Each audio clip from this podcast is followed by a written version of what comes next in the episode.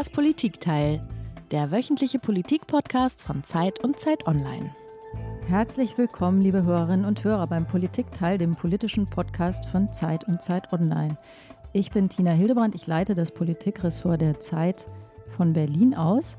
Und wir sind heute in ungewohnter Besetzung unterwegs, denn hier ist nicht Heinrich Wefing mein Co-Host, wie sonst üblich, mein Moderatorenpartner, sondern Peter Dausend.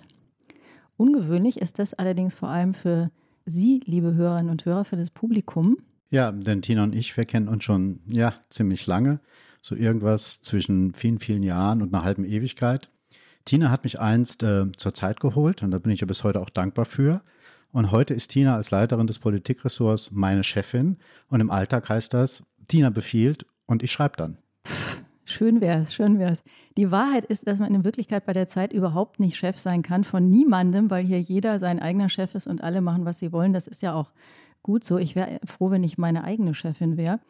Aber wir wollen ja nicht über uns reden, Peter, sondern über die wirklich wichtigen, weltbewegenden Dinge. Wir wollen nämlich heute im Politikteil wirklich über eine weltbewegende Sache sprechen. Wir wollen nämlich darüber reden, ob der Krieg in der Ukraine auch den Kampf gegen den Klimawandel beeinflusst, womöglich sogar lähmt und wie sehr Wladimir Putin diesen Kampf beeinflusst. Ja, kann man die langfristigen Klimaziele überhaupt noch erreichen? Das ist eine Frage, der wir heute ein bisschen nachgehen wollen. Etwas zugespitzt könnte man ja auch fragen, killt Putins Krieg eigentlich die deutsche Energiewende? Kohlekraftwerke sollen ja länger laufen als geplant. Äh, das eigentlich verpönte Frackinggas wird jetzt als Zukunft oder zumindest mal als Zwischenlösung äh, gehandelt und soll das auch sein.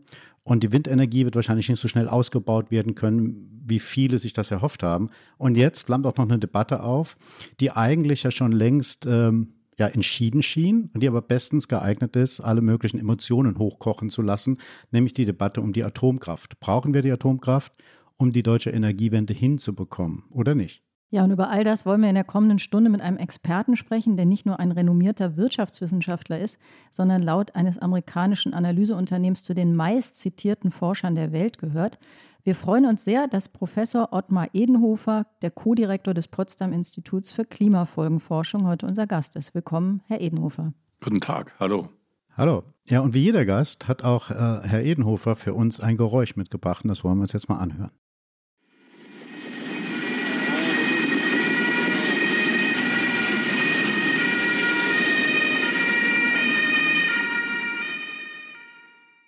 Ja, Sirenengeheul im Verkehr. Warum, Herr Edenhofer, haben Sie diesen Ton, dieses Geräusch ausgewählt? Ja, also wenn ich äh, im Straßenverkehr äh, dieses Sirenengeheul höre, äh, dann gehe ich zumindest in Deutschland davon aus, jemand kümmert sich darum. Und wenn es mehrere Sirenen gibt, dann ist mir klar, in Deutschland funktioniert das Rettungswesen. Aber in der Klimapolitik ist das eben anders. Selbst wenn die Sirenen lauter werden, weiß niemand so genau, was er dann tun muss und soll, weil wir haben die Verantwortlichkeiten in der Klimapolitik global schlecht ausbuchstabiert. Niemand weiß so genau, was er machen will und es nützt gar nichts, dass die Sirenen immer lauter werden, äh, sondern wir müssten im Grunde genommen eigentlich das Rettungswesen richtig organisieren. Das ist für mich äh, das Bild hm. äh, der globalen und internationalen Klimapolitik.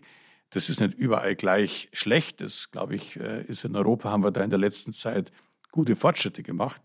Aber äh, wir sind immer noch, oder ich finde, wir sind immer noch in der Situation einer organisierten Verantwortungslosigkeit. Und wenn die Sirenen heulen, dann kann ich nicht davon ausgehen, jemand kümmert sich darum. Da werden wir gleich noch ein bisschen tiefer einsteigen. Und bevor wir zu dem Thema kommen, den Auswirkungen des Krieges auf dieses ganze Klimathema, geben Sie uns doch mal ein kleines Update, denn Sie sind ja Experte, anders als wir. Wir haben im Moment 45 Grad in Spanien bis zu 50 Grad in Indien oder nicht im Moment, das haben wir in den letzten Wochen erlebt. Es gibt einen Wassernotstand in Norditalien. Kommunen sind dazu übergegangen, Wasser zu rationieren, auch in Privathaushalten das abzustellen. Und auf Deutschland rollt eine Hitzewelle zu und möglicherweise auch eine Situation, in der bei uns so einiges abgestellt wird. Ist das denn, was die Klimaauswirkungen angeht, alles Teil des vorhergesagten Szenarios? Es gibt ja eigentlich jede, jedes Jahr auch immer Leute, die sagen, naja, es ist halt heiß, es ist halt Sommer. Ja, also da muss man vielleicht sagen, äh, diese Hitzewellen, die passen ins Bild. Und jetzt kann man die Frage stellen, was heißt das, passt ins Bild? Was wir in der Wissenschaft machen, ist, dass wir Klimamodelle laufen lassen mit äh, dem Emissionswachstum und ohne das Emissionswachstum. Und dann schauen wir, ob eben die Hitzewellen verstärkt auftreten und auch äh, Starkregenereignisse. Und was wir da feststellen, ist, äh, dass die Häufigkeit von Hitzeextremen, von monatlichen Hitzeextremen in den letzten zehn Jahren dramatisch zugenommen hat. Das heißt nicht, dass man deswegen jede einzelne Hitzewelle oder die Ereignisse in Norditalien kausal dem Klimawandel zurechnen kann, aber man kann eben sagen, die Wahrscheinlichkeit ist gestiegen und zwar, dass die Hitzewellen häufiger werden und dass sie intensiver werden. Wo schauen Sie denn aktuell mit besonderer Sorgfalt hin? Also anders gefragt, wo ist der Klimawandel momentan am deutlichsten spürbar? Ja, also ich glaube, äh, der Klimawandel, der ist sicherlich jetzt in Europa, was wir in, äh, in Norditalien erleben, Wasserrationierung, Wasserknappheit, äh, sicherlich sichtbar. Man kann den sogar sehen, wenn man also gerade in Brandenburg sieht, wie trocken die Wälder sind. Wir haben also in, in den letzten fünf Jahren zum Beispiel in Brandenburg fehlt uns gewissermaßen ein ganzes Jahr die Niederschlagsmengen. Aber das sind noch keine Katastrophen. Wenn wir also nach Indien schauen oder wenn man äh, zum Beispiel nach Afrika schaut oder nach Madagaskar, das sind die Auswirkungen schon ziemlich dramatisch. Und äh, die Tragik besteht ja darin, dass gerade jetzt, äh, wenn also die Getreidelieferungen ausbleiben, im Grunde genommen eine ganze Weltregion in Gefahr läuft, äh, massiv destabilisiert zu werden. Die Getreidelieferungen, da haben wir ja auch schon mal eine ganze Folge darüber gemacht, die eben zum großen Teil aus der Ukraine, aber auch aus Russland kommen oder gekommen sind bislang. In Deutschland warnen Politik und Wirtschaft davor, Energieimporte aus Russland sofort zu stoppen. Angesichts der hohen Abhängigkeit gerade vom Gas seien erhebliche gesamtwirtschaftliche Schäden und soziale Probleme zu befürchten, sagte Vizekanzler Habeck. Die Mitgliedstaaten der Europäischen Union haben sich auf ein weitgehendes Embargo für Ölimporte aus Russland geeinigt. Der russische Energieriese Gazprom zeigt Deutschland die kalte Schulter. Um 40 Prozent reduziert der Staatskonzern die Gasliefermenge. Der Wirtschaftsminister Robert Habeck hat die Alarmstufe im Notfallplan Gas ausgerufen. Die Bundesnetzagentur warnt vor einem möglichen Totalausfall russischer Gaslieferung. Behördenchef Müller sagte der Funke Mediengruppe, die Frage sei, ob aus der bald bevorstehenden jährlichen Wartung der Pipeline Nord Stream 1 eine so wörtlich länger andauernde politische Wartung werde. Was geht Ihnen durch den Kopf, wenn Sie dieses, diesen Nachrichtenteppich so aneinander geknüpft hören? Ja, ich habe jetzt denjenigen gehört, die äh, relativ früh gesagt haben, dass wir äh, uns auf so ein Gasembargo Putins vorbereiten müssen. Äh, ich habe mit einigen Kollegen sogar den Vorschlag gemacht im März, dass wir die russischen Gasimporte besteuern sollten, um damit Einnahmen zu generieren, die wir dann später für die Kompensation verwenden können und allen ganz klar zu signalisieren, sie müssen sich auf so ein Gasembargo einstellen. Jetzt äh, sind wir so weit, dass äh, wir vor einem solchen Gasembargo wahrscheinlich stehen und wir müssen uns jetzt auf in Deutschland auf ziemlich harte Zeiten einstellen. Also es ist vielleicht äh, lohnend, sich das mal anzugucken, äh, was da bislang so passiert ist. Also seit Kriegsbeginn ist der Gasverbrauch bei den Haushalten in etwa so um 6 Prozent äh, gesunken und in der Industrie um 11 Prozent. Wenn man das jetzt auf ein Jahr hochrechnet, dann würden wir da in etwa 70 Terawattstunden Erdgas sparen. Aber um die russischen Erdgaslieferungen zu ersetzen, müsste es eigentlich das Sechsfache sein. Und das zeigt so ein bisschen, vor welcher gewaltigen Herausforderung wir stehen, wenn wir uns jetzt auf ein solches Gasembargo vorbereiten müssen. Jetzt könnte man ja denken, so ein, so ein äh, Klimaexperte wie Sie hält das vielleicht für gar nicht so eine schlechte Nachricht, denn das Gas ist ja unter Klimagesichtspunkten äh, auch nicht äh, uneingeschränkt zu bejahen und galt ja auch als eine Brückentechnologie, wo viele gesagt haben, dass äh, ist, ist überhaupt nicht gut, dass wir da so lange uns dranhängen. Aber das halten Sie offensichtlich nicht für eine gute Nachricht. Ja, ich halte es für sogar eine, für eine ausgesprochen schlechte Nachricht, denn was wir ja feststellen ist, dass der Gaspreis sehr viel schneller steigt als der Kohlepreis. Und das führt vor allem in Asien dazu, dass Gaskraftwerke aus äh, dem Strommarkt gedrängt werden und die Kohlekraftwerke zurückkommen. Und damit wird etwas zugespitzt oder wird vermehrt gemacht, nämlich die Rückkehr zur Kohle. Wir hatten eigentlich schon die letzten zehn Jahre global immer wieder auf eine Renaissance der Kohle hingewiesen in Asien. Und diese Renaissance der Kohle, die setzt sich jetzt unvermindert fort. Und deswegen ist der Ukraine-Krieg, weil er eben äh, das Verhältnis von Gaspreis und Kohlepreis so verändert hat, auch klimapolitisch ein Desaster. War Ihnen das eigentlich, das würde mich mal interessieren, von Anfang an klar? Also am 24. Februar sind ja die russischen Truppen in die Ukraine einmarschiert. Und natürlich war alle Welt irgendwie entsetzt, obwohl es auch absehbar war, die letzten Tage davor auf jeden Fall. War Ihnen das klar, dass äh, es diese Auswirkungen auf die internationale Energiepolitik haben wird und damit auch auf die Klimapolitik? Äh, oder ist das erst im Laufe, Sie haben eben den März erwähnt, ist das erst im Laufe äh, der ersten Maßnahmen dann Ihnen klar geworden? Oder war das von Anfang an, sind da bei Ihnen die Sirenen losgegangen sozusagen, um im Bild zu bleiben? Also ich, kann vielleicht sagen, äh, für mich selber sind da mindestens zwei Sirenen losgegangen. Also ich habe zu denen gehört, die so seit Weihnachten mit der Invasion gerechnet haben. Das hört sich jetzt sehr altklug an, kann ich jetzt nicht beweisen, aber das war auf jeden Fall zumindest in meinem Schreckensszenario präsent. Ich selber habe vor 30 Jahren in Bosnien eine humanitäre Organisation geleitet und habe dort den Bürgerkrieg erlebt. Und mich hat dieser Krieg äh, seit dem 24. Februar, wenn ich das so sagen darf, unglaublich mitgenommen. Weit über das hinaus, äh, was er für die Klima- und Energiepolitik bedeuten mag. Äh, weil mir klar geworden ist vor 30 Jahren, es sind immerhin in Bosnien 250.000 Menschen äh, gestorben, was, was Krieg bedeutet, was Gewalt bedeutet. Und das ist, dass das jetzt nochmal in Europa passiert, ist für mich eigentlich ein, ein, eine schreckliche Vorstellung. Energiepolitisch war mir das schon klar, dass der Gaspreis explodieren wird und dass äh, das damit uns in ganz gravierende, äh, vor ganz gravierende Herausforderungen stellt und dass dieser Krieg auch ein Angriff auf den Europä äh, europäischen Green Deal sein wird, äh, das ist auch klar gewesen. Denn wir haben uns ja darauf vorbereitet, äh, auf eine Welt, in der die Gaspreise niedrig sind, in der wir Gas als Brückentechnologie benötigen. Man muss allerdings sagen, dass auch klar war immer, dass der europäische Green Deal bedeutet, dass wir schon vor 2030 in Europa die Öl- und Gasnachfrage dramatisch reduzieren werden und damit auch natürlich die Öl- und Gasimporte aus Russland. Ja, aber in der Geschwindigkeit, die Geschwindigkeit sind wir ja nicht eingestellt gewesen. Das ist ja etwas, was, äh, was uns jetzt total überfordert. Wir haben ja eigentlich in den letzten Jahren, haben wir doch sehr viel über den Klimawandel gesprochen. Mit, mit äh, wir meine ich jetzt die Gesellschaft, die Politik, die Medien. Und wir haben auch darüber geredet, wie man ihn mildern, wie man ihn einhegen kann, was man dagegen noch tun kann. Und jetzt reden wir seit dem 24. eigentlich die ganze Zeit nur über Versorgungssicherheit, über hohe Preise, äh, müssen wir im Winter frieren. Und der Klimaaspekt fällt so ein bisschen oder entschieden hinten runter. Ist eigentlich das Klimathema, ist der Klimawandel ein Schönwetterthema? Also nur wenn es den Leuten gut geht, interessieren sich dafür und sobald es äh, ökonomische Auswirkungen hat, interessieren sich nicht mehr dafür.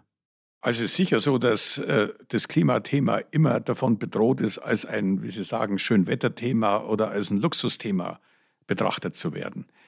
Die realen Fakten geben das natürlich nicht her, denn wir sehen ja äh, Hitzewellen und auch äh, Überflutungen äh, sowohl an, an, Häufigkeit als auch an Intensität nimmt zu. Und auch ökonomisch im Übrigen sind die Schäden beträchtlich, äh, die wir da eingehen. Diese Schäden des ungebremsten Klimawandels, die treten eben äh, vor allem nach 2030, 40 ein. Also das ist, hat auch eine, eine zeitliche Komponente. Und die Schäden des ungebremsten Klimawandels, die sind gewaltig. Also äh, man kann sich ja mal fragen, äh, was bedeutet eigentlich der Begriff des Eigentums, wenn durch extreme Ereignisse das Eigentum äh, für viele Menschen, zum Beispiel auf den Philippinen, in großer äh, Heftigkeit und Häufigkeit äh, zerstört wird. Und was bedeutet das äh, zum Beispiel für Madagaskar, wenn die Agrarproduktion einbricht? Und was bedeuten Hitzewellen für die Sterblichkeit von Menschen über 60. Das ist auch ein Thema für uns. Und die Sterblichkeit, das Mortalitätsrisiko nimmt gewaltig zu. Aber das ist alles jetzt zunächst mal weit weg. Und das Unmittelbare ist die Energiesicherheit. Und ich glaube, wir haben nur eine Chance, wenn wir klar machen, äh, dass Klimapolitik und Energiesicherheit keine Gegensätze sind und dass wir das eigentlich sehr gut im Kern sehr gut miteinander verbinden können, zumindest mittelfristig, wenngleich ich natürlich zustimme, dass wir kurzfristig da schon äh, vor tragischen Zielkonflikten stehen. Großartigerweise, und das war ja das Ziel jedenfalls des Besuchs in Katar, kann ich sagen, dass fest vereinbart wurde, eine langfristige Energiepartnerschaft, eine Kooperation einzugehen. Eine Maßnahme, die, ja, die einfach elend ist, aber notwendig. Das ist das Rausnehmen von Gaskraftwerken zur Erzeugung von elektrischer Energie und das Hereinnehmen von Kohlekraftwerken. Wir, wir bauen LNG-Terminals oder jedenfalls die Pipelines, die zu diesen Schiffen, FSIU-Schiffen führen. Ja, das war der äh, grüne Wirtschafts- und Klimaminister Robert Habeck, der diese Zielkonflikte, von denen Sie sprechen, sehr genau beschrieben hat, indem er nämlich beschrieben hat, was er im Moment macht. Öl- und Gasimporte aus Katar, Kohlekraftwerke, die länger laufen sollen, Terminals für LNG-Gas, das durch Fracking gewonnen wird. Haben Sie eigentlich manchmal die Sorge, dass das, was wir jetzt im Moment machen und wo wir uns erklären, warum das jetzt kurzfristig nötig ist, dass das im Grunde die nächste Sache ist, wo wir uns dann in zehn Jahren einen Kopf packen und sagen, wie konnte man das denn machen? Ja, die Gefahr besteht. Also äh, schauen wir uns mal die Kohlekraftwerke an. Das ist ein sehr gutes Beispiel. Also es ist ganz klar, dass eine der wichtigsten Maßnahmen für den nächsten Winter ist, wir dürfen im Stromsektor kein Gas mehr verbrauchen. Die werden wir durch Kohle ersetzen müssen. Das alles wäre aus meiner Sicht verkraftbar, wenn eine fundamentale Voraussetzung gegeben ist, nämlich, dass wir auf der Ebene der EU den europäischen Emissionshandel für Strom und Industrie nicht außer Kraft setzen. Warum? Ein Emissionshandel, der definiert eine Obergrenze für Emissionen. Diese Obergrenze für Emissionen, die, die sinkt über die Zeit. Und wenn also jetzt die Gaspreise steigen und äh, damit äh, Gas im Stromsektor nicht mehr rentabel wird und Kohle rentabel wird, dann würde zur gleichen Zeit der CO2-Preis ansteigen. Und zwar in dem Ausmaß, in dem gerade noch die Kohlekraftwerke verkraftbar sind. Und wenn das der Mechanismus wäre, dann würden wir zwar jetzt in den nächsten Monaten vermehrt äh, Kohle nutzen, aber die Emissionen würden nicht steigen über diese definierte Obergrenze hinaus. Aber dafür müsste natürlich äh, die Wirtschaft, die EU-Kommission, die Verbraucher, also wir bereit sein, eben auch die höheren CO2-Preise äh, zu tragen. Und die werden steigen müssen, eben weil Gas relativ zu Kohle so teuer wird.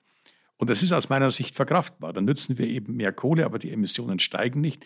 Und das würde diesen Zielkonflikt entschärfen.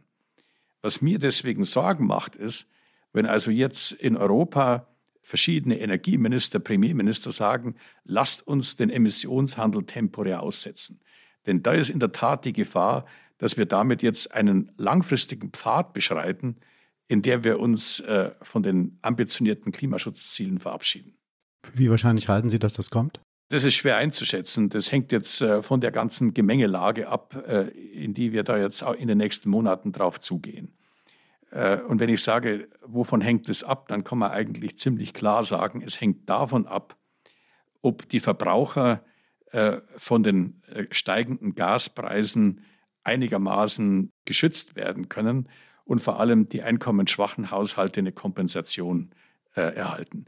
Wenn uns das gelingt, dass trotz der steigenden Gaspreise äh, einerseits die Haushalte einsparen und die einkommensschwachen Haushalte eine Kompensation erhalten und damit auch die soziale Kohäsion und äh, der soziale Zusammenhalt nicht gefährdet wird, dann glaube ich, ist das ein gangbarer Weg.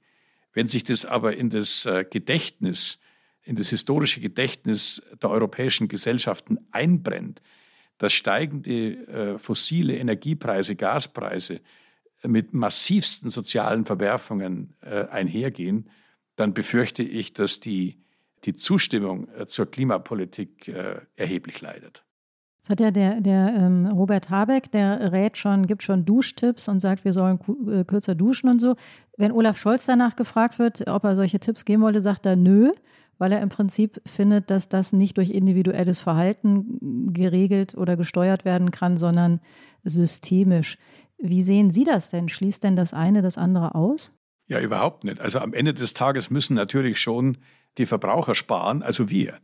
also wir werden die, im Winter die Raumtemperatur runtersetzen müssen. Wir werden kürzer duschen.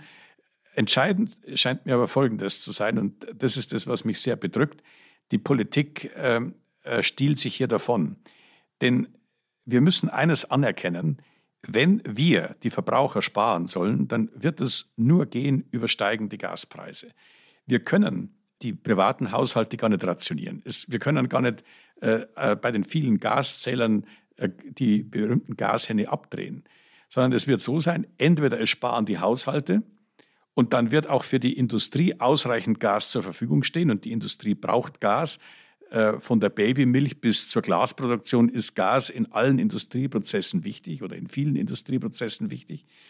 Und es kommt jetzt darauf an, dass da ein Signal gegeben wird. Und ich erwarte nicht, dass mir der Wirtschaftsminister oder der Bundeskanzler Tipps gibt über die Länge des Duschens. Was ich aber erwarte, ist zweierlei. Wir müssen äh, auf den Märkten die Gaspreise im Wesentlichen auf die Verbraucher durchreichen. Und damit das zu keinen sozialen Verwerfungen kommt, muss es Entlastungspakete geben. Wir haben zum Beispiel den Vorschlag gemacht, dass man ein verbrauchsunabhängiges Energiegeld äh, zahlt. Aber je stärker die Gaspreise steigen, umso mehr muss dann eben auch an die Verbraucher so ein Energiegeld ausgeschüttet werden. Aber ich verstehe sozusagen nicht wirklich Ihren, Ihre Kritik an der Politik in diesem Punkt, weil die Gaspreise sind doch schon hoch. Also sollen die jetzt noch höher werden durch den, äh, die CO2-Bepreisung, dass die angehoben wird? Aber das ist ja automatisch, ist ja der Mechanismus schon eingedreht, ohne dass die Politik, also die Bundesregierung dafür was konnte. Ja, ja, da haben Sie völlig recht. Nur äh, was jetzt passiert ist, sind ja mehrere Dinge in Europa, die, äh, die in eine ganz andere Richtung deuten. Wir haben immer noch ganz viele Programme, die de facto auf eine Subventionierung des Gasverbrauchs hinauslaufen. Also die Mehrwertsteuer äh, wird gesenkt. Man könnte also jetzt eine ganze Phalanx von äh, Maßnahmen auf den Tisch legen, äh, wo eben zum Beispiel die Energiekosten subventioniert werden. Das sind alles letztlich Maßnahmen, die zur Subventionierung führen. Und was ja jetzt passiert, auch äh, bei den Rettungspaketen in der Energiewirtschaft, da wird ja geradezu versucht, dass eben die Gaspreise nicht durchgereicht werden an die Verbraucher, sondern dass die bei den Unternehmen hängen bleiben und die Unternehmen dann sagen können, wir können uns die Verluste, die wir jetzt einfahren, äh, die können wir uns dann äh, bei der Politik ersetzen lassen. Aber das heißt natürlich trotzdem, dass die Verbraucher äh, diese Gaspreise viel zu wenig spüren. Und man sieht es ja auch, dass die Haushalte zwar Energie eingespart haben, mehr oder weniger durch die Ansagen der Politik, aber in, in viel zu geringem Umfang. Und äh, die Gaspreise sind gestiegen, aber bislang schreckt die Politik davor zurück, äh, die Gaspreise an die Verbraucher durchzureichen, weil man eben befürchtet, äh, das könnte also zu, äh, zu Gelbwesten äh, ähnlichen Phänomenen führen. Und da stimme ich zu, die Gefahr besteht, aber die kann man nur bannen, diese Gefahr, wenn die Politik sagt, wir wollen jetzt ein dynamische Belastungs-, Entlastungspakete. Äh, wenn also die Gaspreise steigen, dann werden eben, äh, eben Energiegeld oder Helikoptergeld ausbezahlt, damit die Haushalte eben entsprechend entlastet werden. Das heißt, eine, wenn, wenn die Bundesregierung einem, einem äh, Unternehmen wie Uniper, Uniper hilft, dann halten Sie das für falsch? Ja, ich glaube schon, dass man Uniper helfen soll, aber man muss dann schon auch die Möglichkeit schaffen, äh, dass Uniper äh, die Gaspreise eben durchreichen kann. Und die hauptsächliche Hilfe, wenn Uniper die Gaspreise durchreichen kann, dann äh, ist schon sehr viel weniger notwendig, dass der Staat direkt einsteigt. Es wird auch dort Staatshilfen geben. Aber die Politik muss jetzt den Leuten sagen, muss uns Verbrauchern sagen, an euch hängt es jetzt. Und zwar nicht im Herbst, nicht im Winter, sondern jetzt. Ihr müsst jetzt Energiesparen anfangen. Und dann sollte man den Leuten sagen, wie sie das am besten machen können. Und da ist kürzer Duschen sicherlich äh, eine der Maßnahmen. Aber das sind, äh, das sind die Dinge, die jetzt passieren müssen. Wir können uns als Verbraucher äh, da nicht aus der Verantwortung stehlen. Robert Habeck hatte ja vorhin in diesem Einspieler ein paar Maßnahmen genannt, die die Bundesregierung seit dem 24. Februar getroffen hat. Also beispielsweise LNG-Terminals, die gebaut werden, Kohlekraftwerke verlängern äh, und so weiter und Gas und Öl auch aus Katar. Haben Sie denn wenn Sie sich die Liste der Entscheidungen seitdem anschauen, haben Sie da was dran zu kritisieren? Sagen Sie, das und das war falsch, das hätte man aus klimapolitischer Sicht auf keinen Fall machen dürfen? Nee, also ich finde, äh, da, äh, das war richtig, das ist der richtige Weg gewesen. Das Einzige, was ich kritisieren würde, ist zweierlei. Mir sind die Kompensationsmaßnahmen, die die Bundesregierung beschlossen hat, viel zu wenig. Das wird nicht ausreichen bei den Gaspreisen. Und mir sind die auch viel zu wenig dynamisch. Und vor allem ist es so, wir haben immer noch keinen Weg gefunden, wie wir Haushalten direkt Geld überweisen können. Wir machen das über das hm. Steuer- und Transfersystem. Das ist viel zu umständlich. Äh, und wir müssten da jetzt äh, schnell Maßnahmen finden, wie wir das machen können. Haben Sie einen Vorschlag? Haben Sie einen Vorschlag da? Ja, wir haben einen Vorschlag gemacht. Also man könnte zum Beispiel das über die Familienkassen machen. Da steht der Staat direkt mit den Bürgern in, einem direkten, in einer direkten Zahlungsbeziehung. Da würde man allerdings nur die Hälfte der Bundesbürger erreichen. Wenn man also äh, einen Datenaustausch machen würde mit den Steuerbehörden, dann könnte man weitere 32 Millionen erreichen und der Rest, das muss man eben dann durch niedrigschwellige Angebote machen. Aber das ist aus meiner Sicht dringend notwendig. Österreich hat es uns vorgemacht, äh, dass sie einen solchen Kanal aufgemacht haben, äh, der es ermöglicht, den Leuten direkt Geld zu überweisen. Und das ist aus meiner Sicht etwas, was wir machen müssen. Und was wir auch machen sollten, ist, wir sollten die Möglichkeit schaffen, dass wir, wir reden ja jetzt auch schon von Umlage beim, beim Gas, dass wir eben dann auch äh, über solche Umlagen auch zusätzliche Mittel generieren, damit wir eben dann auch die Haushalte äh, entlasten können. Das ist aus meiner Sicht notwendig. Und wenn zum Beispiel Putin, was er nicht ausschließen würde, äh, irgendwann mal wieder die Gasmärkte flutet, um dann äh, zum Beispiel den Betreibern von Speichern zu schaden, dann wäre es aus meiner Sicht ziemlich wichtig, dass wir darauf vorbereitet sind, dass wir dann eben durch eine Besteuerung von Importen äh, dann einen Teil äh, dieser Mittel abschöpfen, die eigentlich sonst Putins Staatskasse zufließen würden und dass wir die dann auch verwenden können, um in Europa die Bürger zu entlasten. Sie haben ja am Anfang die ähm, Befürchtung geäußert, dass der Ukraine-Krieg sich als ziemlich fatal für die Klimapolitik ähm, erweist.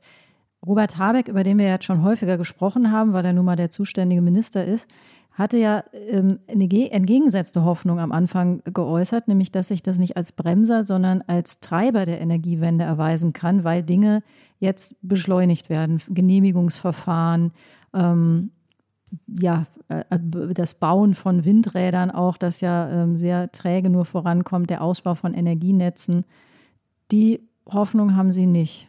Ja, doch, die Hoffnung habe ich schon, weil äh, das ist ja äh, etwas, was äh, zumindest wo Klimapolitik und Energiesicherheit mittelfristig Hand in Hand gehen, nämlich äh, die schnelle Unabhängigkeit äh, von Öl und Gas. Und ich glaube, dass es auch notwendig wäre, äh, dass Europa jetzt auf dem Gasmarkt als ein einheitlicher Käufer auftritt, damit Putin nicht die Möglichkeit hat, Europa auszuspielen. Und dass dann wir immer sagen können, wir wollen unabhängig werden vom russischen Gas und dann eben auch auf diese Gasimporte mittelfristig eine Steuer draufkommt, damit wir unser Angebot diversifizieren und dann tatsächlich die Gasnachfrage zurückschrauben. Und wir haben ja in Europa sogar einen zweiten Emissionshandel äh, äh, vorgeschlagen und der ist jetzt äh, vom Parlament bestätigt worden. Äh, der, der, ist im Kern ein Emissionshandel für die wie man das so schön technisch ausdrückt, für die Inverkehrbringer von Öl und Gas. Und dieser zweite Emissionshandel, der hat auch eine geopolitische Komponente, weil der uns instand setzt, dass wir auch nicht nur Ziele haben, sondern auch die Instrumente, um die Öl- und Gasnachfrage zu vermindern. Für mich kann Klimapolitik und Energiesicherheit Hand in Hand gehen. Die entscheidende Frage ist, ob die Politik den Mumm hat, in der jetzigen Situation den Lobbygruppen und den Interessensverbänden energisch entgegenzutreten und sagt, es ist aus Gründen der Energiesicherheit und der Klimapolitik notwendig, dass wir zu unseren klimapolitischen Zielen stehen und auch die Instrumente umsetzen, äh, die wir in dem europäischen äh, Green Deal angelegt haben. Ja, eins dieser Instrumente ist ja der rasche Ausbau der erneuerbaren Energien. Vor allen Dingen lassen wir uns mal auf die Windenergie ein bisschen schauen. Also zum Bau dieser Windräder, auch von Solaranlagen und Batterien braucht man ja ziemlich viele Rohstoffe. Sizilium, Kupfer, Lithium, Kobalt, Nickel, das sind alles Rohstoffe, die gibt es in, der, in Russland. Und es gibt noch mehr von diesen Rohstoffen in China. Russland haben wir jetzt mit Sanktionen belegt äh, und zu China heißt es, wollen wir größere Distanz gehen und das Schlagwort der Stunde ist ja ein bisschen Decoupling, also entkoppeln. Macht Ihnen das Sorge aus, aus äh, klimapolitischer Sicht, dass da etwas unmöglich wird, auf was Sie eigentlich äh, sehr gesetzt haben?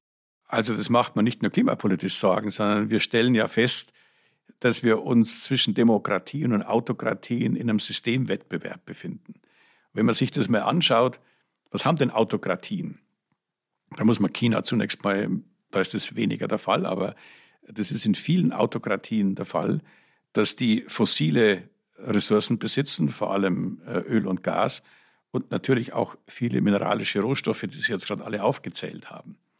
Und wir die eigentlich dann äh, verarbeiten, eine Wertschöpfung und dann exportieren. Das ist eine große Herausforderung, weil wir feststellen müssen, und das ist, glaube ich, die, der, für mich ja der, der große Lerneffekt, die Grundidee, Freihandel, Multilateralismus, Verbreitung von Menschenrechten, das führt dazu, dass wir in einer Welt leben, in der im Kern nur noch Demokratien miteinander handeln, nur noch Demokratien miteinander die internationalen Beziehungen gestalten.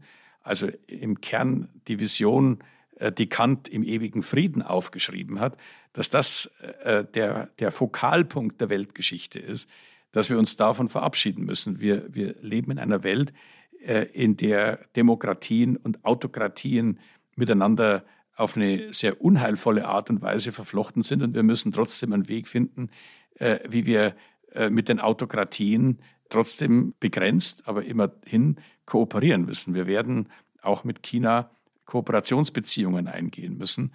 Wir müssen eben nur verstehen, dass ein Teil der Interdependenz in der Welt dazu führt, dass Autokratien den Besitz von fossilen Rohstoffen, von mineralischen Rohstoffen eben auch als Waffen einsetzen, auch Getreide als Waffe einsetzen. Und darauf sind wir noch nicht vorbereitet. Und das ist etwas, was wir, glaube ich, in den nächsten Jahren äh, sehr viel stärker diskutieren müssen. Äh, wie können wir äh, uns wappnen, wenn äh, eben der internationale Handel äh, eben als, als Waffe eingesetzt wird?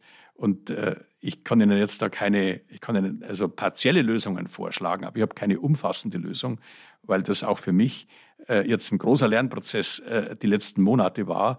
Und vielleicht darf ich nur einen Satz sagen. Wir haben in etwa so weltweit sind 60 Prozent der Staaten Demokratien, 40 Prozent sind Autokratien. Aber unter diesen Autokratien hat ein bestimmter Typ von Autokratie äh, in den letzten 20 Jahren dramatisch zugenommen, nämlich die sogenannten personalistischen Autokratien, wo eben die Führer in diesen Autokratien sind ja meistens Männer, äh, sehr viel weniger an Partei oder an äh, die Fesseln der Exekutive gebunden sind, sondern sehr viel Risikospielermentalität die internationalen Beziehungen gestalten. Herr Inhofer, der, ähm, mein Kollege Peter hat die Erneuerbaren erwähnt. Und da ist es so, dass selbst Anhänger dieser Erneuerbaren sagen, diese Ziele, die wir da mal hatten, die Ausbauziele, die sind eigentlich nicht mehr zu erreichen. Und da kommt eine äh, Idee ins Spiel, die in Deutschland ja schon fast ausgestorben oder überholt oder abgeschafft schien. Es ist meiner Meinung nach völlig unverantwortlich, die Kernenergie auslaufen zu lassen und damit die Probleme noch massiv zu potenzieren. Ja, das war Markus Söder, der bayerische Ministerpräsident. Herr Inhofer, hat er recht? Ja, es ist vielleicht mal ganz nützlich, auf die Zahlen zu schauen. Also ist die Verlängerung der Laufzeiten der Atomenergie, hätte das einen Effekt? Da ist die Antwort ja, aber der Effekt ist sehr gering. Wenn man sich also mal anschaut, bei einer Verlängerung der Laufzeiten würden wir wahrscheinlich so in der Größenordnung von 30 bis 40 Terawattstunden gewinnen. Kurze Nachfrage, Laufzeitenverlängerung um wie viel? Das ist äh, eine Verlängerung von jetzt von ein, zwei Jahren zunächst mal. Mhm. Äh, da würden wir vielleicht 30, 40 äh, Terawattstunden gewinnen. Das ist also drei bis vier Prozent des gesamten deutschen Gasverbrauchs. Und ich glaube, kurzfristig, also für den nächsten Winter, ist das eine Debatte, die aus meiner Sicht kontraproduktiv ist, denn wir müssen jetzt wirklich uns darüber streiten, mit welchen Maßnahmen äh, schaffen wir für die Haushalte Anreize, den Gasverbrauch zu vermindern. Mittelfristig, glaube ich, müssen wir uns da nochmal über die Szenarien beugen. Also wenn der Gaspreis für die nächsten zehn Jahre sehr, sehr hoch bleibt und wir relativ moderate Kohlepreise haben und der, der CO2-Preis sehr, sehr stark ansteigen würde, dass dann Politiker sagen, das können wir politisch nicht durchhalten, dann kann man sicherlich noch mal drüber reden, ob eine weitere Verlängerung von Kernkraftwerken eine Option wäre. Aber mir scheint, dass die quantitativen Effekte äh, viel zu gering sind. Es wird uns, äh, es wird uns äh, äh nicht helfen. Äh, wir müssen, wir müssen die, die Erneuerbaren sehr viel schneller ausbauen. Darauf sollten wir uns konzentrieren. Ich glaube auch, dass ein temporärer, eine temporäre Nutzung der Kohlekraftwerke vorübergehend nutzt. Und ich meine, man kann aus meiner Sicht, wenn das politisch und administrativ einigermaßen äh, schnell geht, worüber Streit gibt und was ich im Detail nicht beurteilen kann, kann man auch über die Verlängerung der Laufzeiten äh, sprechen. Aber meine Befürchtung ist, dass wir äh, wertvolle Zeit in der Diskussion und auch wertvolles politisches Kapital verbrennen äh, an dieser Frage, weil die eben ideologisch so stark besetzt ist, sowohl bei den Gegnern als auch bei den Befürwortern. Äh, dass wir die, die, die Kernfragen, die kurzfristigen Kernfragen aus dem Blick verlieren. Es gibt ja eine Position, die sagt, es geht gar nicht darum, neue Atomkraftwerke zu bauen, sondern Sie haben es ja gesagt, die äh, noch vorhandenen zu verlängern. Ist das eine ideologische Position? Die kommt ja daher als pragmatische Position, zu sagen, wir, wir wollen gar nicht grundsätzlich die Atomenergie ausbauen, aber warum arbeiten wir nicht mit dem, was wir haben? Das ist eine völlig, äh, wenn das die Diskussion ist, ist die völlig pragmatisch. Aber wenn sie dann eben rausstellt, äh, weil wir eben die Brennstäbe nicht haben, dass aus diesen 30, 40 Terawattstunden nur 10 Terawattstunden sind, was äh, durchaus in einer Bandbreite ist, die möglich ist, dann haben wir mit der Verlängerung der Laufzeiten nicht wahnsinnig viel gewonnen. Dann bleibt immer noch die eine große Kernfrage. Wie schaffen wir die Anreize, äh, dass der Gasverbrauch in den Haushalten sinkt. Und dann müssen wir auch nochmal uns äh, unser ganzes Portfolio der Maßnahmen anschauen. Dann müssen wir überall dort, wo wir de facto den Gasverbrauch subventionieren, dann müssen wir diese Subventionen streichen.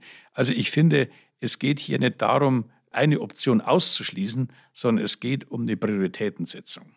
Wir sind ja umgeben sozusagen von Atomfreunden. Also rund um Deutschland sind ja ganz viele Staaten, äh, die auf die Atomenergie setzen. Nicht nur die Franzosen, von denen ja immer die Rede ist. Es gibt ja viele andere Länder, die auch sogar neue Atommeiler bauen.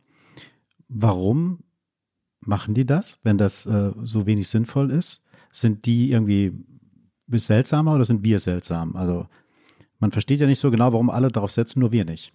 Naja, also setzen da alle drauf. Also ich würde jetzt mal gerne einen, einen Seitenblick auf Frankreich äh, richten. In Frankreich äh, sind Atomkraftwerke äh, können eben nicht laufen wegen Korrosionsschäden, äh, wegen mangelndem Kühlwasser. Und der Ausfall der französischen äh, Atomkraftwerke hat in Deutschland im Monat Mai zu einem gigantischen Anstieg unseres Gasverbrauchs im Stromsektor geführt, weil die Kohlekraftwerke nicht am Netz waren. Also dass jetzt die Atomenergie. Also wir haben Gas dahin geliefert, also Energie dahin geliefert, das aus Gaskraftwerken kommt, meinen Sie damit? Ja, und, und, und auch, wir haben äh, weniger äh, französischen Atomstrom importiert und mussten hm. sozusagen mehr Gas. Äh, das war ein, ein, ein historisches Hoch, äh, das wir hatten beim Gasverbrauch. Also von daher kann ich jetzt im Augenblick noch nicht sehen, wie in diesem europäischen Verbund im Augenblick die Kernenergie den großen Beitrag äh, zur Entlastung hat. Und, in, und bei unseren Nachbarn, äh, der Bau von Kernkraftwerken, das will ich dann nochmal sehen, ob die am Ende gebaut werden. Auch in Frankreich geht es ja zunächst mal um eine Verlängerung der Laufzeiten und vielleicht mal so die globale Perspektive. Wir haben weltweit so in etwa 430 Leichtwasserreaktoren. Die tragen 10 Prozent zur globalen Stromproduktion bei. Anteil ist sinkend. Und natürlich werden Kernkraftwerke gebaut, aber es werden auch global nicht so viele Kernkraftwerke gebaut, dass der Anteil der Kernkraftwerke an der Stromproduktion dramatisch zunehmen wird. Also man muss keine ideologische Diskussion führen, ist man ein Kernkraftgegner oder ein Kernkraftbefürworter. Natürlich bauen Länder Kernkraftwerke und in China werden Kernkraftwerke gebaut, aber von einer... In Indien. In Indien, aber von einer großen Renaissance der Atomenergie sind wir aus meiner Sicht weit entfernt. Wir haben eine Renaissance der Kohleenergie und das ist ein, ein, ein großes Problem. Da kann die Kernenergie in manchen Regionen der Welt helfen, aber wir müssen trotzdem äh, äh, im Kern äh, vor allem auch das Potenzial der Erneuerbaren nutzen.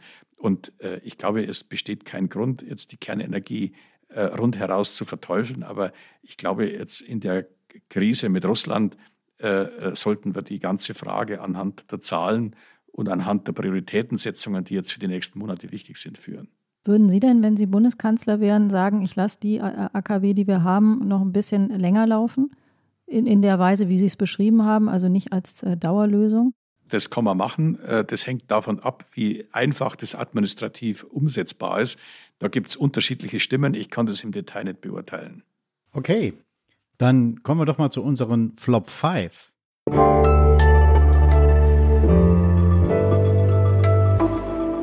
Flop 5. Herr Inhofer, Flop 5, also das sind Dinge, Sachen, die Sie nicht mal hören wollen, die Ihnen auf die Nerven gehen, die Sie im Zusammenhang mit unserem Thema ähm, für nicht so gut halten. Was ist Ihr erster Flop? Wie viel kostet Klimaschutz? Mhm. Die Frage können Sie nicht mal hören, Die oder? nervt Sie. Die können nicht mehr hören, weil äh, äh, immer gesagt wird, ja, also das ist ja eine teure Angelegenheit, was kaum berücksichtigt wird, dass der ungebremste Klimawandel äh, große Schäden äh, verursacht und es ist nervend und nervtötend, dass dann immer äh, bei den großen Runden in der Politik oder auch in der Wirtschaft, äh, das dann immer ganz am Schluss äh, verhandelt wird, die Klimaschäden, äh, nur weil die eben weiter in der Zukunft liegen. Und das zeigt mir im Kern, wir haben noch keinen Weg gefunden in der Politik, wirklich über Langfristfragen nachzudenken. Leuchtet uns unmittelbar ein, oder Peter? Absolut. Herr Inhofer, was ist Ihr zweiter Flop? Was kann denn der Einzelne tun? Mhm, die Frage hatten wir ja schon. Kalt duschen. Ja, und das, das nervt mich deswegen, äh, weil was kann denn der Einzelne tun, äh, hängt davon ab, äh, wie der politische Rahmen gesetzt ist. Und ich bin tief davon überzeugt oder fest davon überzeugt, dass für diese Rahmensetzung die Politik und nicht der Einzelne zuständig ist. Die Verantwortung auf den Einzelnen abzuladen heißt, man erklärt das Problem für unlösbar. Und das gefällt mir nicht. Trotzdem haben Sie vorhin gesagt, na, es wird jede, an jedem Einzelnen von uns hängen. Ja, ja, aber da habe ich natürlich gesagt, was da die Grundvoraussetzung ist, nämlich, dass der Preismechanismus funktionieren muss und dass über die Preise die Anreize gesetzt werden. Und wenn der Gaspreis hoch genug ist, dann müssen Sie keine Angst haben, wenn Sie Ihr Haus oder Ihre Wohnung etwas weniger heizen, dass dann andere einen Anreiz haben, die Temperatur umso mehr hochzudrehen. Naja, ich, kurze Gegenrede. Also wenn jeder Einzelne sich fragt, was kann ich eigentlich tun, dann ist das doch psychologisch für die Gesellschaft eigentlich positiv. Weil es dann eine Unterstützung äh, für diesen Weg gibt, der sinnvoll ist, der auch in ihrem, in ihrem Sinne ist. Also von daher, das zu runterzubrechen auf den Einzelnen, nicht um es abzuwälzen, sondern ihn mit einzubinden und dass dann die Gemeinschaft insgesamt einen Weg verfolgt, ähm, der alle einschließt, das finde ich eigentlich doch ganz positiv. Aber Sie, Sie schildern nur den Akt 1 in diesem Drama. Der Akt 2 in diesem Drama ist, natürlich sollen Menschen darüber nachdenken, was sie beitragen. Aber wir sehen das in vielen empirischen äh, Untersuchungen und auch in viel, vielen empirischen Laborexperimenten. Am Anfang sind Menschen bereit, durch Einsicht, auch durch intrinsische Motivation, viel äh, zum Gemeinwohl und zum, zu einem Gemeingut beizutragen. Wenn die aber feststellen, dass ihr Beitrag verpufft oder dass andere eben sich gerade nicht daran halten, äh, dann kollabiert die Kooperation. Und das ist genau das Problem beim Klimawandel. Wenn, wenn, äh, wenn Sie sich einen Lebensstil aneignen, der emissionsmindernd ist, aber Sie stellen fest in Ihrer Umgebung, alle anderen äh, steigern die Emissionen oder alle anderen steigern den Gasverbrauch, äh, dann wird es irgendwann kein gutes Ende nehmen. Und deswegen ist, sind die Rahmenbedingungen und die Anreize äh, wichtig. Und was da mich stört, ist, Anreize sind für viele Leute etwas, was die, die guten Absichten, die intrinsischen Motivationen auslöscht. Wir stellen aber das Gegenteil fest äh, in, in Laborexperimenten, dass äh, gerade zum Beispiel sowas wie CO2-Preise die intrinsischen Motivationen, die freiwilligen Zusatzanstrengungen eher äh, befördert als, als hindert. Interessant. Kommen wir zum Flop Nummer drei. Hohe CO2-Preise kann man eh nicht durchsetzen. Mhm. Mhm. Also ich äh, rede mit vielen Politikern, die mir erzählen oder erzählt haben, dass ja Treibhausgasneutralität 2045 eine völlig lasche Ansage ist. Man könnte das auch schon 2040 erreichen. Wenn man dann sagt, ja, aber dafür brauchen wir dann CO2-Preise äh, im Bereich äh, Gebäude und Verkehr über 200 Euro, 250 Euro, dann sagen sie, ja, das können wir nicht machen. Und äh, dann ist meine Frage, ja, warum denn nicht? Äh, haben Politiker jetzt plötzlich äh, ein schwarzes Loch erfunden, in dem dann Kosten verschwinden? Ich glaube, dass äh, wir dringend steigende CO2-Preise benötigen, um diesen Transformationspfad zu gehen. Und die Frage, äh, äh, CO2, hohe CO2-Preise kann man so nicht, so nicht durchsetzen, heißt im Kern, wir verzichten auf die Klimaziele. Und man kann hohe CO2-Preise durchsetzen. Wir haben dazu 6000 Haushalte befragt. Wenn, das ist wichtig, wenn die Politik die klare Ansage macht, dass einkommensschwachen Haushalten eine Kompensation zuteil wird, dann steigt die Zustimmung zu hohen CO2-Preisen. Und das ist aus meiner Sicht eine, eine gewaltige kommunikative Aufgabe der Politik, den Leuten zu sagen, wir geben euch eine Kompensation und zwar glaubwürdig. Steigt die denn auch ähm, bei den nicht einkommensschwachen Haushalten die Zustimmung? Ja, die steigt auch dann, weil auch die, äh, die, Mittel, mhm. die mittlere Beziehung mittlerer Einkommen nicht wollen, dass Leute abgehängt werden. Klimapolitik soll sozial gerecht sein und eben nicht äh, die Spaltung der Gesellschaft vorantreiben. Ja, es bleibt das Verhetzungspotenzial, würde ich mal sagen, bei diesem mhm. Thema hohe CO2-Preise. Jemand, ähm, der populistisch drauf ist, kann das natürlich ausnutzen, um, um dieses Ziel, um den Leuten Angst zu machen, nach dem Motto, die wollen dir an dein Geld und dann hören die gar nicht mehr so richtig hin, nach dem Motto, soll einen Ausgleich geben. Das ist, äh, glaube ich, ein Mechanismus, der gut funktionieren könnte und schwierig wäre. Genau, da sind wir schon beim vierten, äh, bei meinem vierten äh, Flop. Sehr gut. Äh, wir können uns keine Gelbwesten erlauben. Wir haben uns das also angeschaut. Mhm. Also in Frankreich zum Beispiel wurden den Leuten auch gesagt, wir brauchen CO2-Preise und wir geben euch eine Kompensation. Wärt ihr dann bereit, höhere CO2-Preise zu akzeptieren? Und die Antwort war nein. Warum? Weil sie sagen, wir glauben der Regierung nicht, dass die uns das Geld zurückgibt. Und ich glaube, das ist eine ganz wichtige Sache. Hohe CO2-Preise können nur Staaten durchsetzen, wo es eine Vertrauensbeziehung zwischen Regierung und Bürger gibt. Das sehen wir überall, zum Beispiel in den skandinavischen Ländern. Und deswegen ist für mich, wäre der beste Weg, wenn die Politik sagen würde, Leute, wir brauchen solche Lenkungssteuern, wir brauchen solche Lenkungsabgaben, wir brauchen solche Preise, aber wir geben euch die, die Einnahmen zurück.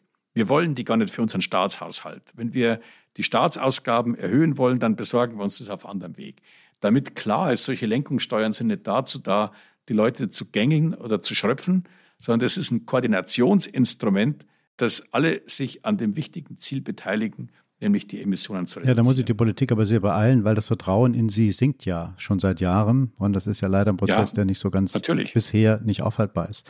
Aber kommen wir zum Flop 5. Es gibt mehr als Klimapolitik.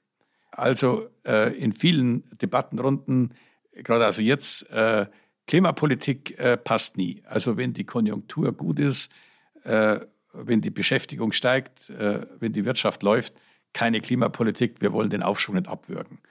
Äh, wenn wir in einer Krise sind, geht die Klimapolitik auch nicht, denn wir möchten also die Krise nicht verschärfen. Damit wird eigentlich gesagt, äh, Klimapolitik, das gehört zum Luxus, das ist eigentlich etwas, was, was man sich erlauben kann, wenn man schon gesettelt ist. Das ist natürlich ein Unfug. Da muss man eben dann sich mal Länder anschauen, wie die Philippinen. Für die ist eben ein ungebremster Klimawandel äh, äh, eine fundamentale äh, existenzielle Bedrohung. Und äh, natürlich ist, sind die Philippinen für uns weit weg und natürlich sind auch die, äh, die Mortalitätsrisiken nach 2030 für die Leute weit weg. Aber das führt eben auf das Problem, dass wer sagt, es gibt mehr als Klimapolitik, der will eigentlich sagen, Klimapolitik hat keine Priorität. Und ich bin ja gerne bereit, über Güterabwägung zu reden. Natürlich ist die Klimapolitik nicht äh, der alles und allein ausschlaggebende Faktor in der Politik. Politik besteht immer aus der Güterabwägung, besteht immer aus Kompromissen. Aber es gibt auch klimapolitisch gute und schlechte Kompromisse. Und ich glaube, wenn wir als Demokratie überleben wollen, dann müssen wir zeigen, dass die Demokratie in der Lage ist, nicht nur sich mit der Kunst des Möglichen zu beschäftigen, sondern auch das Notwendige äh, möglich zu machen. Was wir jetzt sehen, ist, dass wir ein, ein fossiles, einen fossilen Backlash erleben, den auch die Bundesregierung unter Olaf Scholz vorantreibt und kein Plan da ist, wie man das wieder, wie man das wieder einpacken möchte. Ja, das war die Klimaaktivistin Luisa Neubauer und ähm, sie hat gesagt, es gibt einen fossilen Backlash. Das haben Sie im Grunde ja bestätigt, Herr Edenhofer. Und ich habe mich bei dem, was Sie gesagt haben, die Güterabwägung und die Prioritäten gefragt, ob das Problem der Klimapolitik manchmal möglicherweise nicht so sehr die Priorisierung ist, sondern die, die Akzeptanz. Es gibt ja eine Reaktion, das heißt psychologisch Reaktanz, dass man, äh, wenn man Leute recht ungeschickt anspricht, dass man die dazu bringt, dass sie eigentlich aus Prinzip das nicht hören wollen oder dagegen sind. Hat die Klimabewegung auch ein Kommunikationsproblem? Ja, ich glaube schon, dass es ein Kommunikationsproblem gibt, denn wenn äh, klimapolitische Forderungen sehr apodiktisch als äh, unverhandelbar rüberkommen und dann auch noch im Kern die Befürworter der Klimapolitik auch sagen, wir sind die Besseren und ihr seid die Schlechteren und äh, die Güterabwägung ist illegitim, äh, dann ist es natürlich äh, nichts, was einen politischen Diskurs ermöglicht. Wir stehen jetzt in der Tat vor einer Güterabwägung und wir werden Kohlekraftwerke im nächsten Winter vermehrt nutzen müssen. Wir können uns nicht erlauben, Gaskraftwerke äh, zu, äh, zu nutzen. Ich, ich glaube, der, der, diese, dieser Preis, den müssen wir zahlen. Aber ich denke, wenn wir das geschickt machen, äh, wenn wir den Emissionshandel intakt halten, wenn wir die Emissionsobergrenze absenken, dann ist es auch möglich, dass wir vermehrt Kohlekraftwerke nutzen, ohne dass die Emissionen steigen. Und ich glaube, der, die Aufgabe auch der Wissenschaft in diesem Spiel ist, dass wir dort, wo es vermeintlich tragische Zielkonflikte gibt und wo es scheinbar keinen Ausweg gibt, ein drittes zu suchen, wie ein Ausweg ermöglicht werden kann. Also da sehe ich schon die Aufgabe von Wissenschaft auch in der Politikberatung, äh, solche Kompromisse zu ermöglichen, die eben dem klimapolitisch Notwendigen Rechnung tragen, die uns aber eben auch äh, jetzt äh, angesichts des Ukraine-Krieges äh, über eine Brücke gehen lassen, äh, an deren Ende äh, dann tatsächlich die Treibhausgasneutralität in Europa steht. Fühlen Sie sich denn als Wissenschaftler, weil Sie eben gesagt haben, die Kommunikation ist auch ein Problem, als Wissenschaftler zuweilen missbraucht, wenn es heißt, ähm, wir brauchen eine wissenschaftsbasierte Politik und das benutzt wird, um jedes Gegenargument, jede Güterabwägung, mit der Sie eben gesprochen haben, abzuwürgen. Also ist das etwas, was, äh, was, was Sie auch nervt zuweilen? Naja, also Wissenschaft, die sich äh, einbringt in die Politikberatung, muss damit leben, äh, dass natürlich auch die Argumente der Wissenschaft im im politischen Tageskampf äh, verwendet werden. Ich glaube, solange wir den Versuch unternehmen, die, äh, diese Argumente zu, zu wägen und das auch so zu kommunizieren, dass wir als Wissenschaftler so als Argumentprüfanstalt wahrgenommen werden, wo sozusagen die Argumente nach ihrem sachlichen Gehalt gewogen werden. Äh, und dann denke ich, ist, äh, erfüllen wir da schon eine wichtige eine wichtige Aufgabe. Ob wir die gut genug erfüllen, ist eine andere Frage. Aber ich denke, äh, die meisten meiner Kollegen würden sagen, dass sie das zumindest versuchen. Aber wir müssen natürlich da auch lernen und wir können das sicherlich sehr viel besser noch machen. Ich würde gerne einen ähm, Begriff in die Argumente Prüfanstalt geben, das, das gefällt mir, nämlich das Tempolimit. Da ist ja, da wird ja seit Jahren schon drüber gestritten und jetzt auch wieder. Der Kanzler schließt es bisher aus. Das Gegenargument lautet immer, äh, das ist rein symbolisch und das bringt gar nicht genug. Aber Symbole sind ja manchmal auch wichtig, weil das was ist, was jeder versteht, weil da ein Ziel mit verbunden ist, was vielleicht etwas simplifiziert ist, aber wo die Richtung klar wird. Wie sehen Sie das als Argumente Prüfanstaltsleiter? ja, da würde ich sagen, also ein Tempolimit äh, ist aus ganz vielen Gründen sinnvoll. Äh, äh, Sicherheit, äh, also auf, auf Autobahnen. Äh, ein Tempolimit hat sicherlich nicht das große Einsparpotenzial im Verkehrsbereich. Äh, ich kann sehen, dass das ein, ein, wichtiges Symbol sein kann, genauso wie zum Beispiel das Verbrennerverbot. Aber ich finde, es ist trotzdem wichtig, wenn Sie die Frage stellen bei der Argumentprüfanstalt, Symbolpolitik in allen Ehren. Symbole können gewissermaßen auch Erwartungen stabilisieren. Aber man muss dann schon darauf hinweisen, äh, was bringt eigentlich das meiste. Und gerade im Verkehrsbereich äh, wären wir gut bedient, äh, wenn wir vor allem uns einsetzen würden für eine belastbare, langfristig steigende CO2-Bepreisung. Denn wir haben im Verkehrssektor ein Riesenproblem. Wir betreiben viel Symbolpolitik, wir haben die Technologiestandards angeschärft, auch das Verbrennerverbot. Wenn alle diese Maßnahmen nicht verbunden werden äh, mit einer CO2-Bepreisung werden die Emissionen nicht sinken. Und äh, ich glaube, äh, Symbole sind wichtig, aber in der Hinsicht bin ich moralphilosophisch und Konsequenzialist. Am Ende des Tages interessieren mich die Folgen von Handlungen und nicht ausschließlich und auch nicht primär die Absichten. Es ist ja eigentlich, seitdem es die Energiepolitik so in die Öffentlichkeit getreten ist, das ist ja eigentlich schon seit den 70er Jahren mit dem ersten Ölpreisschock oder Ölschock, mhm. mit dem äh, autofreien Sonntag und so weiter, Seitdem gibt es ja eigentlich diesen Spruch, Energiesparen ist die beste Energiequelle. Nur hat das bisher nie so wirklich hingehauen. Warum eigentlich nicht? Haben Sie dafür eine Erklärung? Ja, da habe ich eine Erklärung, weil da kommt ein wichtiger Effekt zum Tragen. der vielen Ökonomen bekannt ist, der aber in der Klimapolitik vernachlässigt wird. Das hat was mit dem Rebound-Effekt zu tun. Also äh, wenn wir jetzt kräftig Energie sparen, dann machen wir ja auch die Energie dadurch billiger.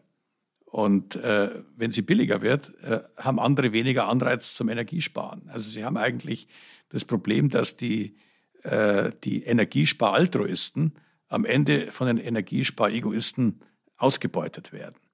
Und da kann nur helfen, wenn eben die Energiepreise steigen, das, äh, die fossilen Ressourcenpreise. Und die, die Klima- und auch die Energiepolitik hat immer daran gekrankt, äh, dass sie mit einem Faktum nicht fertig geworden ist, dass gemessen an der begrenzten Aufnahmefähigkeit der Atmosphäre wir ein Überangebot an fossilen Energieträgern haben. Also diejenigen von uns, die die autofreien Sonntage nur miterlebt haben und den Club of Rome Bericht gelesen haben, die sind aufgewachsen in der Welt, die fossilen Energieträger gehen zur Neige, deswegen müssen wir sparen. Dass aber die fossilen Energieträger im Boden reichlich vorhanden sind, wir ein Überangebot haben und deswegen von temporären Ausschlägen, wie jetzt abgesehen, äh, die fossilen Energieträger eigentlich zu billig sind, um sie in großem Maßstab einzusparen. Diesem, äh, diesem Faktum haben wir viel zu wenig Rechnung getragen. Und das ist auch der Grund, warum Energiesparen, warum Verbote, warum Technologiestandards einfach keine Wirksamkeit entfaltet haben. Und manche glauben ja, dass diese Idee, dass man also CO2-Preise braucht, dass das eine Idee der Vergangenheit ist, geboren äh, im Elfenbeinturm, verbreitet äh, von frustrierten älteren Professoren, äh, die ihr noch nicht verstanden haben, dass ihre Zeit abgelaufen ist. Ich glaube, es ist eher umgekehrt. Äh, die enormen ambitionierten Klimaziele, die wir haben, lassen die Technologiestandards, die Verbote, die Gebote die Subventionen in den Hintergrund treten und die CO2-Bepreisung äh, wird in der Zukunft eine viel, viel größere Rolle spielen. Peter, eine Menge gelernt, oder? Diese, in dieser Stunde neue Wörter, ähm, vor allem ja. die Preise müssen weiter rauf. Ja, vielen Dank. Das war es wieder, das Politikteil, der politische Podcast von Zeit und Zeit Online. Wenn Sie sich beschweren möchten, uns kritisieren, äh, uns gute Ratschläge geben, dann können Sie das wie immer gerne tun. Und zwar unter unserer Adresse daspolitikteil.zeit.de. Ja, nächste Woche setzen wir den Partnertausch unter den Moderatoren fort. Ileana und Heinrich sind da nämlich dran. Uns bleibt uns noch zu bedanken, und zwar bei Pia und Ode von Zeit Online, dem Team von Pool Artists, bei Christina für die O-Töne, die Mühe, immer wieder diese O-Töne rauszusuchen und natürlich, last but not least, bei unserem Gast, der Professor Edenhofer. Herzlichen Dank, dass Sie da waren und uns und hoffentlich auch einige unserer Hörer ein bisschen schlauer gemacht haben. Danke sehr und bis ein andermal. Vielen Dank. Ich danke Ihnen für die Einladung. Wunderbar. Können Sie aber doch zum Abschluss nochmal verraten, was Ihre Lieblingssparmaßnahme ist zu Hause? Meine Lieblingssparmaßnahme zu Hause ist in der Tat die Raumtemperatur runter. Mhm. Wie viel? Wie viel geht da bei Ihnen? Ah, da geht bei mir viel. Also die Raumtemperatur, die regeln wir dann runter auf 16, 17 Grad. Das kann man schon machen. Okay. Also ein Pullover kaufen, wenn es kalt wird. Ich habe daheim, ich, ich habe gern Pullover, äh, wenn ich daheim rumlaufe und äh, von daher denke ich, äh, ist das meine, meine Sparma und kürzer duschen, das geht natürlich auch. Finde ich schwierig, aber das ist was ganz Persönliches. ja, ja, ja, das ist klar. Naja, aber schauen Sie, das ist genau der Punkt. Äh, jeder hat da verschiedene äh, Bedürfnisse und dann zu sagen, also dusch doch ein bisschen kürzer. Äh, da, da, in der Hinsicht bin ich eben schon Ökonom, dass ich sage, also das kann man wirklich den Haushalten überlassen und auch den Preisen. Also Hauptsache ist, wir sparen.